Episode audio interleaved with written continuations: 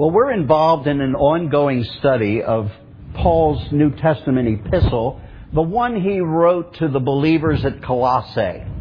Now you can figure out then that what we're talking about is the epistle of Paul to the Colossians. I want to invite you to take your Bible and turn with me to the second chapter. The second chapter of this epistle, Colossians chapter 2. We pretty much go verse by verse uh, as we preach through God's Word, no matter whether we're in the Old Testament or New.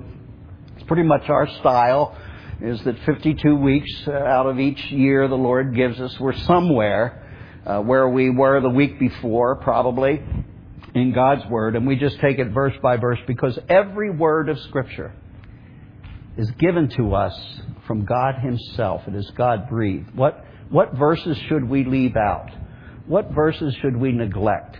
For our study. Now, I'll grant you, not every verse is so full of the most profound truths, and yet every verse is the Word of God. And so we go pretty much uh, studying God's Word this way. So, this particular Lord's Day, providentially, we find ourselves at the eighth verse, Colossians chapter 2, beginning at verse 8. We'd like to have a bit of scripture reading from this chapter, and then we will uh, look at what God has for us in the text. I will be reading verses 8 through 15. Verses 8 through 15 in Colossians 2. And uh, let me have you follow along. If you find that the words differ just a little bit from what I read, it's because you don't have the New American Standard Translation. You may be using the wonderful King James Version. It's an excellent, since 1611, it has been one of the most accurate of English translations. It's just that the English is a little old, but then some are you are too, and and you're just used to having your King James Bible. Boy, I'm just full of encouragement today, aren't I? Uh, others of you I know use something called the New International Version. It's a worthy English. I just happen to like this New American Standard for some years now because it is such a literal rendering of the Greek in the New Testament. So allow me to read from my translation. You follow along in your own, beginning at verse 8, where the apostle says to them, See to it that no one takes you captive through philosophy and empty deception, according to the tradition of men, according to the elementary principles of the world, rather, than according to Christ. For in Him, that is, in Christ, all the fullness of deity dwells in bodily form. And in Him, you have been made complete. And He is the head over all rule and authority. And in him you were also circumcised with a circumcision made without hands, in the removal of the body of the flesh by the circumcision of Christ. Having been buried with him in baptism, in which you were also raised up with him through faith in the working of God who raised him from the dead.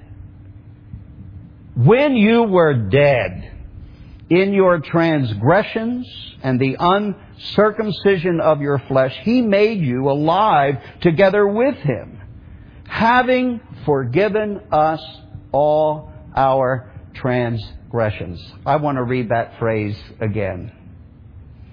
Having forgiven us all our transgressions having canceled out the certificate of debt consisting of decrees against us, which was hostile to us. And he has taken it out of the way, having nailed it to the cross.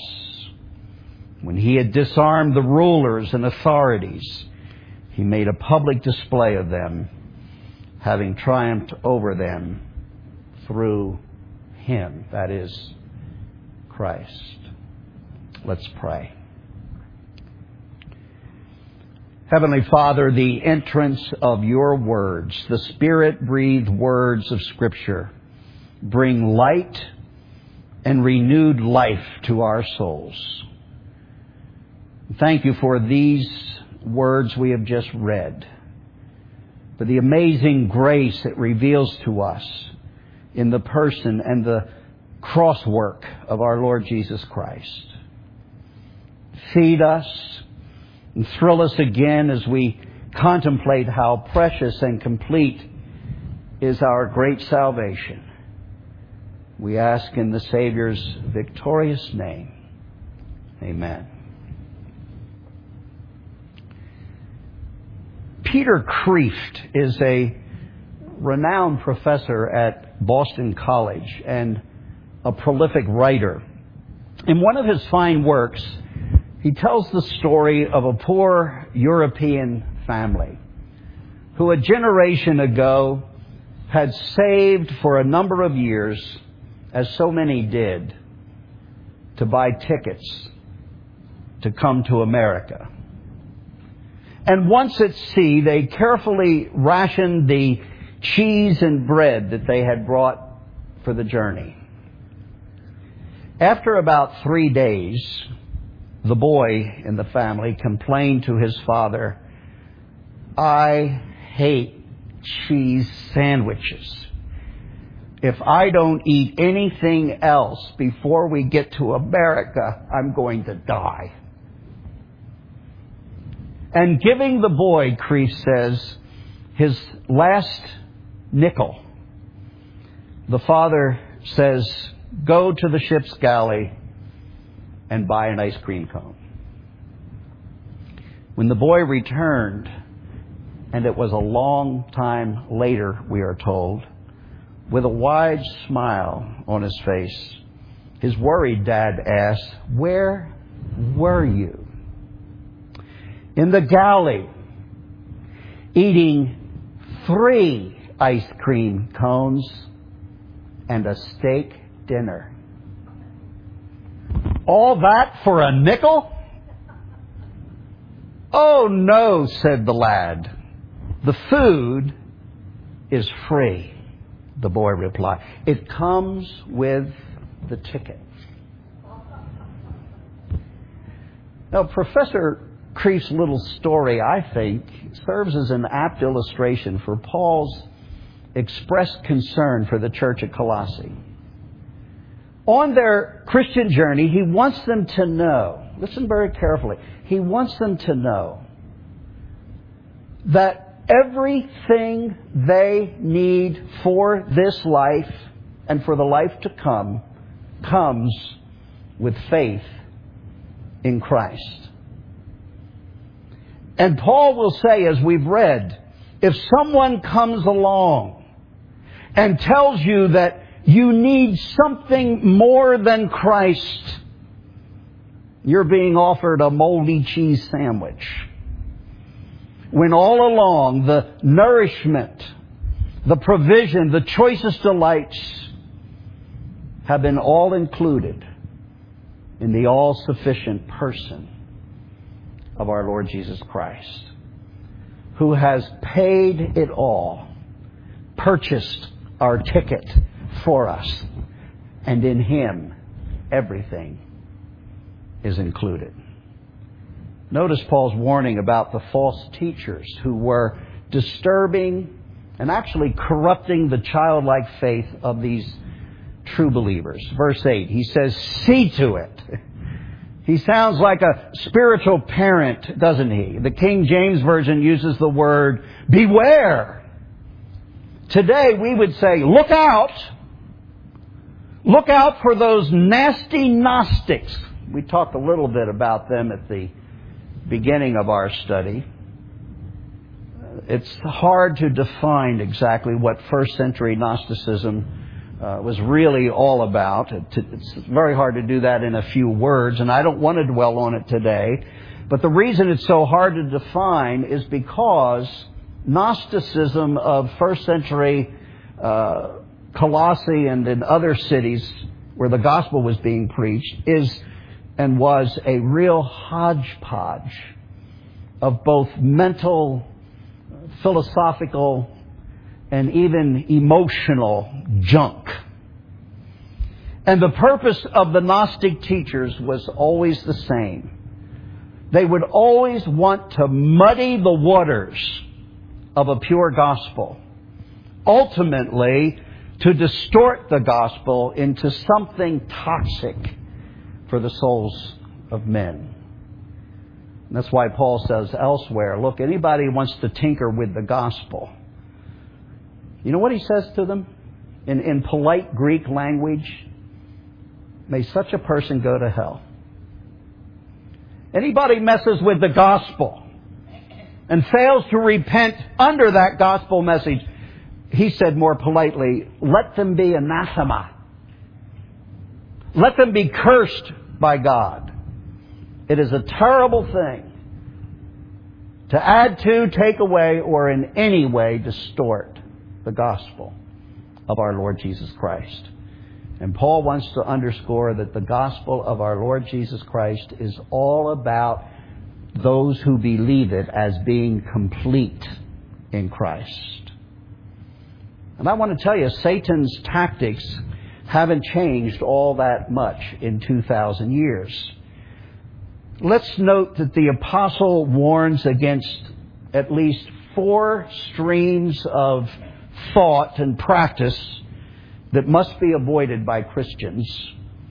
And I do believe that these have their counterpart. We may not call it Gnosticism per se today, but they have their counterpart today. He says, see to it. Let's take this apart a little bit. We're doing a Bible study here. See to it. Number one, he says, no one takes you captive through philosophy. And what kind of philosophy is he referring to here? Well, it's anyone who comes along with a view and espouses a view about the purpose and the meaning of life. Human philosophy always does the same thing when it talks about a view of life. It always places man instead of God at the center of one's personal universe. Today, it's easily described as that attitude we so often encounter in our day to day interactions. People who think it's all about them. When Paul says, no, it's all about Christ. No, let no one take you captive through philosophy. Number two, he says, see to it that no one comes to you with what he calls empty deception.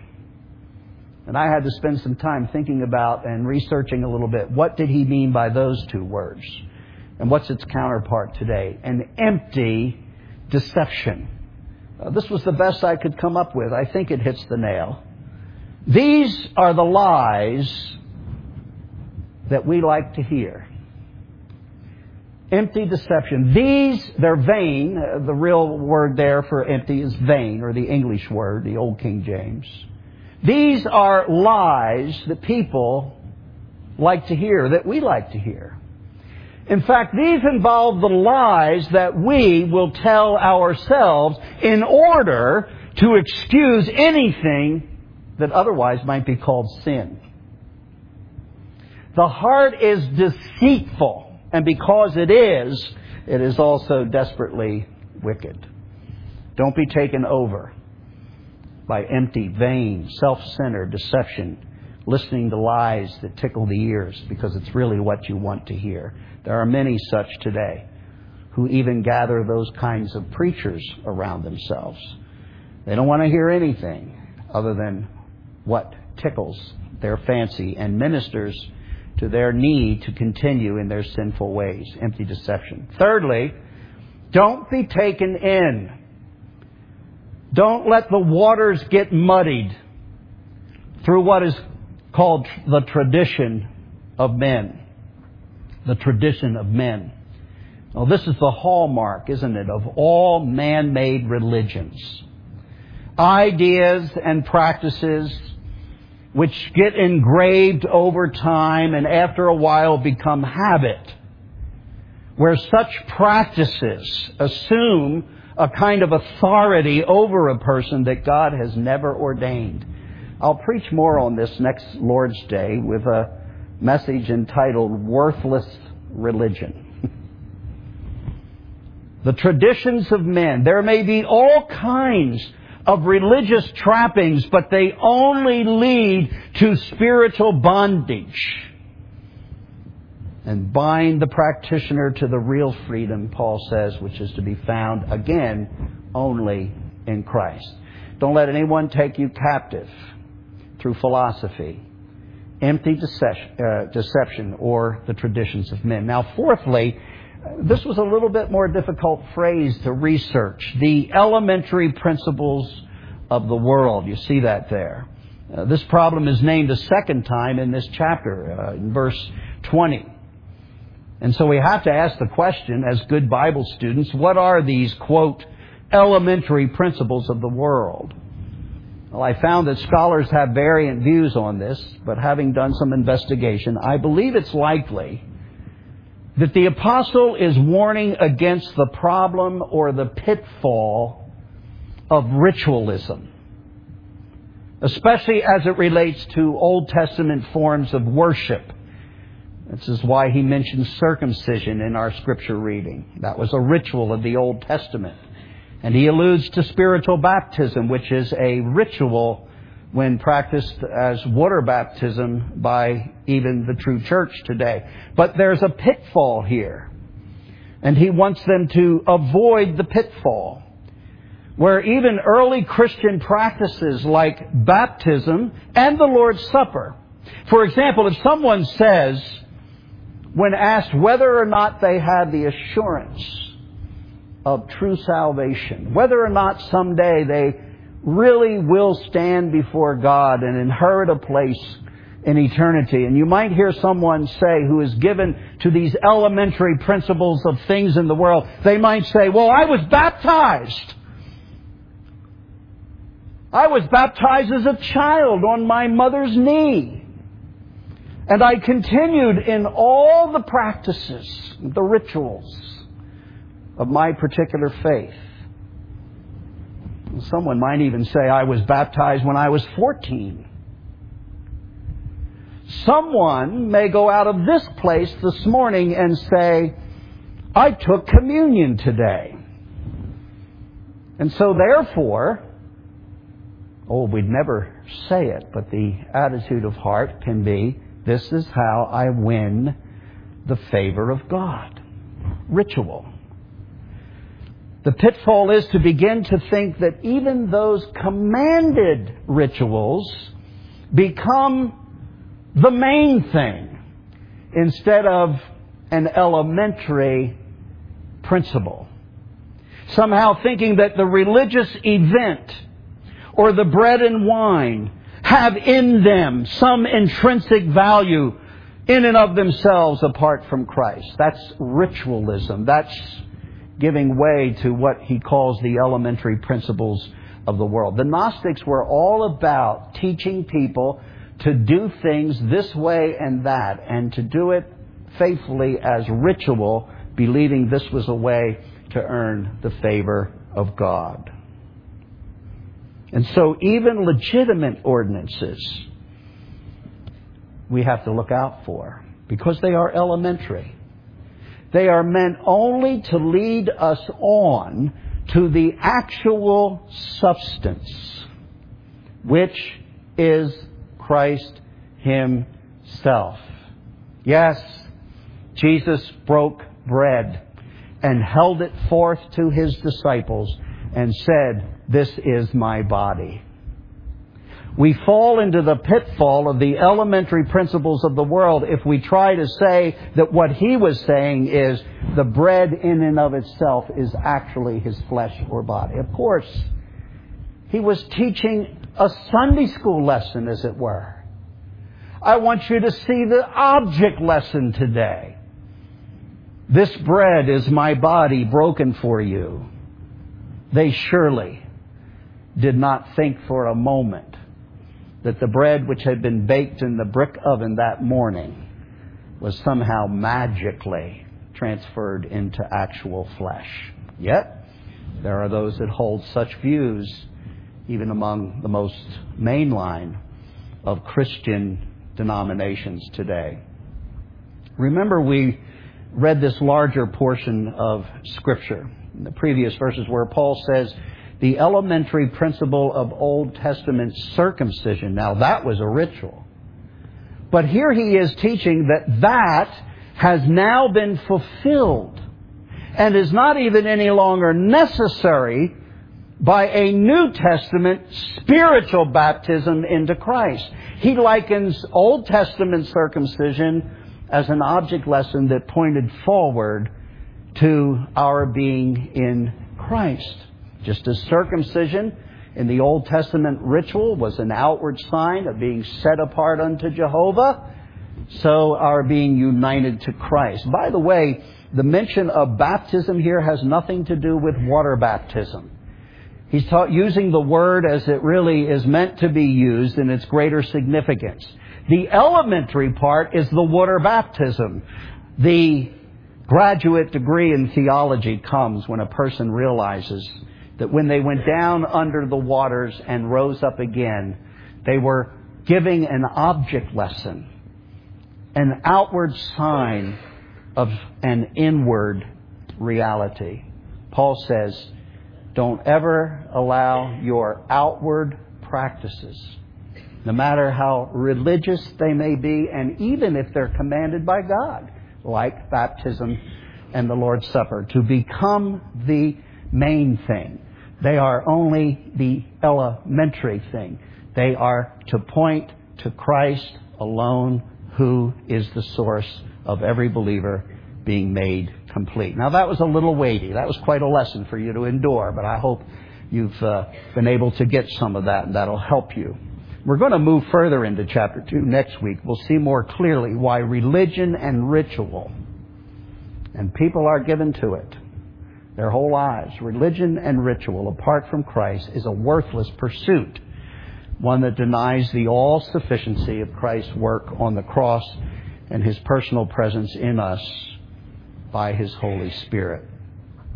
Now, the apostles' answer to man centered philosophy, to empty deception, his answer to the traditions of men, his answer to the elementary rituals of religion, are all swept aside in the grand confession we find right here in chapter 2 at verses 9 and 10. I want you to look at that.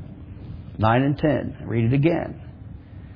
For in him, that is in Christ, all the fullness of deity dwells in bodily form. You want a relationship to God, creator of the universe, you need to come by way of the one in whom all of God actually dwells, and does so in a way we can acknowledge in bodily form. And in him, he says in verse 10, you have been made complete. And he is the head over all rule and authority. Let me give you just in a summary form Paul's proven thesis, the argument that he's making in three simple statements. Simple but profound truth at the same time. Here's what he's teaching them. And they need to hear it because they're being led astray. And so here's what he gives them three points. He's a good preacher. Three points. One, all that God is, is found in Christ, the God man. All of the New Testament argues that. I'll state it again. You want to know God? You must have a personal relationship to Jesus Christ. All that God is, the fullness of deity dwells in bodily form. All that God is, is found in Christ, the God man. Number two, Paul would say, all that you possess in possessing Christ is everything you need. Again, the theme, I believe, of the whole epistle, which we've entitled the whole study, the complete Christian. All that you possess in possessing Christ is everything you need. It really is all about Jesus and only Jesus. Jesus first, but Jesus alone, all and all. Number three, where he says he's the head over all rule and authority, he's saying that Christ, as Lord, is the first, last, and final authority about everything, including you. Let me restate that. Christ as Lord is the first, last, and final authority about everything, but especially including you. In other words, whether we're submitting to authority or not is one thing, but it will never change the fact that all are under authority. And that there is coming a day where basically every man, woman, boy, and girl will give an account. Isn't that what the scripture says? Concerning their stewardship of what it meant that Christ is God in bodily form and is the head over all rule and authority, all creation someday will ultimately bow and confess that Jesus is Lord. He's Lord of your life today, whether or not you're obeying Him. That's why if you are walking in disobedience, He will most assuredly bring you to accountability. But oh, look at the positive of it all. All that God is is found in Christ, the God man. All that you possess in possessing Christ is everything you need. Christ as Lord is the first, last, and final authority about everything, including you. You're not alone. You have a God in Christ who's ruling over every detail of your life, including right now, since you've stepped out of the shower or whatever including every number of hairs upon your head, or lack of hairs upon your head, as may be the case. To we who believe Christ is real. I had a young man come in off the street this week reading our church sign, the truth that's put there, and he read it over a period of about a week, going through a deep valley of personal crisis came in, a broken young man sat before me, and what joy and privilege I had to say to someone as messed up, as messed up as the story I was hearing, and I was saying, you know, James, Christ is real. He is truly alive. And right now, He's in this room with the two of us and He has something He wants you to know. And with my open Bible, I was able to share with James. You pray for James. I don't know his last name. I know he went out of here with a truckload of problems. But he also went out of here having heard that Christ is all he really needs. And I pleaded with him to plead with God to make Christ known to his own heart. The answer, once again and always, is found in what He has done, not what you and I can do. Look at verse 13 again. How much can a dead man do except stink the place up? When you were dead in your transgressions and the spiritual uncircumcision of your flesh, He he made you alive together with Him. How did He do this? Having forgiven us all our transgressions. Or let me ask the questions to you. Let's have a Bible quiz. This is catechism time, class. I think you'll all do fairly well. But the questions are so important, they need to be asked. And they need to be asked time and again. So I'll start and you respond quietly in your own heart. Who was it that created you out of Adam? And your answer ought to be God, the author of life, God, the Creator. I'm here today. I live and move and breathe, and I have my being in God because He created man. And then I ask the question that comes having, I trust, answered the first question correctly. Let me ask you personally, did you, like your first father, sin against God? Any sinners here today? Anybody want to admit other than the Ashleys? Yep, there's a few other sinners. We know the Ashleys are sinners, but yeah. Did you, like your first father, sin against God? Yes. And if you say no, you make God a liar. Isn't that what the Bible says? Let no one say, I'm without sin, or you make God a liar. That can't be. For all have sinned. All have fallen short. And then the question follows well, what were the results of your sin? Or put it this way, what were the wages of your sin? For the wages of sin is what, folks? It is death. Spiritual death. You're part of this text that says you were dead in trespasses and sin. And again, according to the scriptures, I ask the question what did God do through Christ with your spiritual corpse? What did God do through Christ with your spiritual corpse? Well, according to verse 13, it's pretty direct, isn't it? He made you alive. That's why we have it recorded in the New Testament works of resurrection. Jesus raising the dead like Lazarus in order to illustrate that he is the same one who brings spiritual life out of a spiritual corpse. He made you alive. One more question and we'll move on. What did making you alive and bringing you into a relationship with Him require?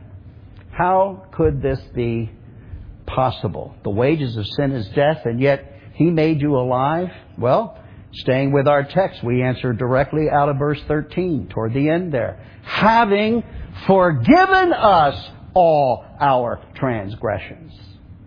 If the wages of sin is death and sin gets dealt with some other way than by our death, then it must be that Christ has dealt with our sins. And He has, having forgiven us all our transgressions. I wonder if you can say amen. I wonder if you can say hallelujah. Or are you all still spiritually wouldn't be the case. Now, this far along in our study, a few of you may have wondered about my sermon title this morning. Most of you may not have noticed there is a title, but there always is. The title, A Canceled Certificate of Debt. And if that's too fancy, think of what we used to say in the old days when we had to borrow a little money to get by on till payday and someone gave us what we were willing to call an IOU. There's an IOU that exists, a certificate of debt, and it gets torn up. How? Title is meant to shine a bright spotlight on the glory found here in verse 14. And for the remainder of our time, just a few minutes, I want to dwell at verse 14. I want you looking at it with me. A very literal English rendering of the Greek text found in this New American Standard Translation I read is this. Please take note of the picture language because it paints a portrait of Calvary, the old rugged cross that we sang about this morning. Verse 14 having canceled out the IOU, the certificate of debt, consisting of decrees against us, which was hostile to us. Oh, you bet it was causing our death. He, Christ, has taken it out of the way, having nailed it to the cross. For those of you who revere the good work, again, of the King James translators, it reads this way. I like the language. Blotting out the handwriting of ordinances that was against us, which was contrary to us, and took it out of the way, nailing it to the cross. Can't get away from the cross, the portrait of Calvary here, the nails by which he hung there. One more, a worthy paraphrase this time of the same scripture called the New Living Translation puts it quite beautifully this way, and I quote, He, Christ, canceled the record of the charges against it, us and took it away by nailing it to the cross. I'm so glad that none of the English translators thought that it might be good to take out the phrase nailing it to the cross. They left it in. They used other words. He canceled the record of the charges against us and took it away by nailing it to the cross. I want you to have that image in your heart and in your soul today. This is the gospel. Most of you, I hope by now, are quite familiar with the biblical teaching that says Christ died for our sins on the cross. Fewer, but still a good number of professing Christians may know their Bibles well enough to understand that our very sins that would have condemned us were themselves condemned in the very body and blood of Christ. The scriptures say, and I quote, He, Christ, who knew no sin, the perfect man, became sin for us, that we might become the righteousness of God through him. So the cross of Christ, among other things that it means, means this.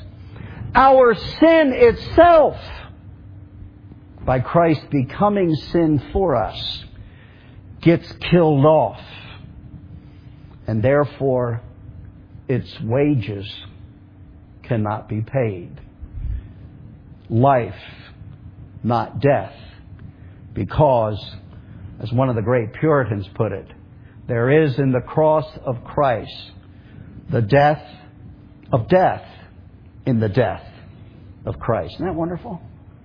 The death of death in the death of Christ. That's the mystery of this verse 14. He bore our sins in His own body on the tree. That's the Apostle Peter's words.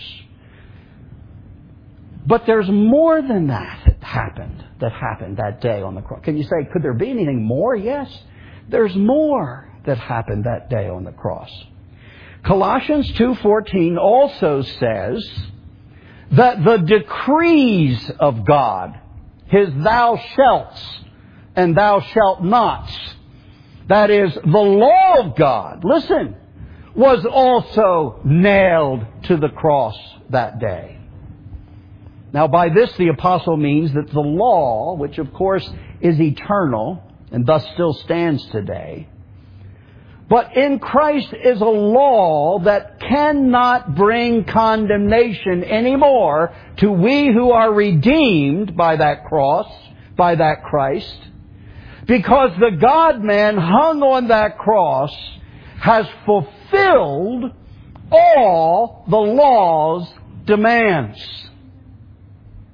Remember how Christ said that he had not come to destroy the law, but that the law through him might be fulfilled. A way to interpret it upon this Calvary scene is to say that the law through him for us might be fulfilled. This is why the Bible clearly states that no one could ever be made right with God by keeping the rules, the law of God. There may be someone here in this small audience this morning that still has this entrenched idea that your hope of heaven is somehow hanging on thoughts that you might be good enough in and of yourself to get there. Impossible. For by the works of the law shall no flesh be justified, thus saith the Lord through Paul. Salvation by the works of the law. Listen, if it were possible, it would mean that someone would have to be as perfect as Christ. Now, you may have done many wonderful good deeds in your lifetime or this very week. You may be, in your own estimation, a good person. But I dare say you are not as perfect as Christ. I'm sorry. For he was perfect in every thought, in every motive, in every action, and in every deed.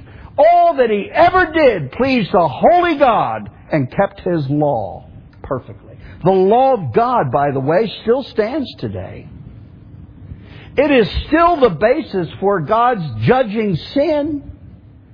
And all have sinned and all have fallen short of the glory of God, which is seen in the law. And so I tell you today, because I'm your friend, and because I love you, and because God loves you more, He tells me to tell you this. The only escape from the law's demands and its subsequent condemnation is if you have someone, a perfect someone. Take the decrees. Take the law of God that was against us because of our sins. Take the law as well as your sins. And I like the language of here in Colossians, and nail it for you. I need someone to do this for me. You need someone to do this for you. Listen very carefully again to today's wondrous text. He made you alive together with Him, having forgiven us all our transgressions, because we deserved it? No, because of His grace having canceled out the certificate of debt, where'd that come from? Well, it consisted of decrees, the law of God which was against us, which was hostile to us, and He has taken it out of the way. Both our sin and the law that would have judged us, and He nailed it to the cross. You see, as we sometimes say with a hint of cleverness, but the truth is glorious. We owed a debt we could not pay. We're already, even in this bad economy, if you're paying all your bills, God bless you. Some can't. But I can tell you this we're all spiritually already bankrupt. We owed a debt we could not pay. So Christ, He paid a debt He did not owe. This may be the best week I'll have all year to say that what God did at the cross did not require $700 billion. But the effect is He bailed you out. He bailed you out. And He nailed it. Back in 1776, a date significant to us Americans, the English theologian, Augustus Toplady, a man also incredibly gifted at writing beautiful verse, gave to the church these immortal words. Not the labor of my hands can fulfill thy law's demands could my zeal no respite know? Could I try harder, try harder, try harder, and always had strength to try harder more? Could my zeal no respite know? Could my tears forever flow? Some people think they're saved by their tears. Some people think they get God's mercy because they're sorry. I tell you again, there is no such teaching in the Word of God. For it is by the blood of Christ, not tears. And Toplady knew this. He summed it up by saying, Oh, for sin could not atone. Thou must saved and thou alone. Nothing in my hand I bring. Simply to thy cross I cling. Naked came to thee for dress helpless, look to thee for grace. Foul, I to the fountain fly. Wash me, Savior, lest I die. I know I'm racing against the clock. I trust you'll all be able to stay till we break the bread and take the cup. But God forbid we would do something related to the elementary principles of this world, a ritual, and not understand that the substance is Christ.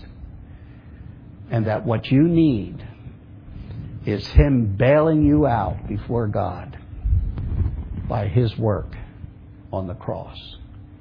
I don't know whatever else you've heard in the course of your whole lifetime, but God saw to it that you were here this morning. And it was to hear me say again, Jesus said, I am the way, the truth, and the life, and no one comes to the Father but by me. Believe. Believe. Trust in the Christ of Calvary. He is all that you need, but you desperately need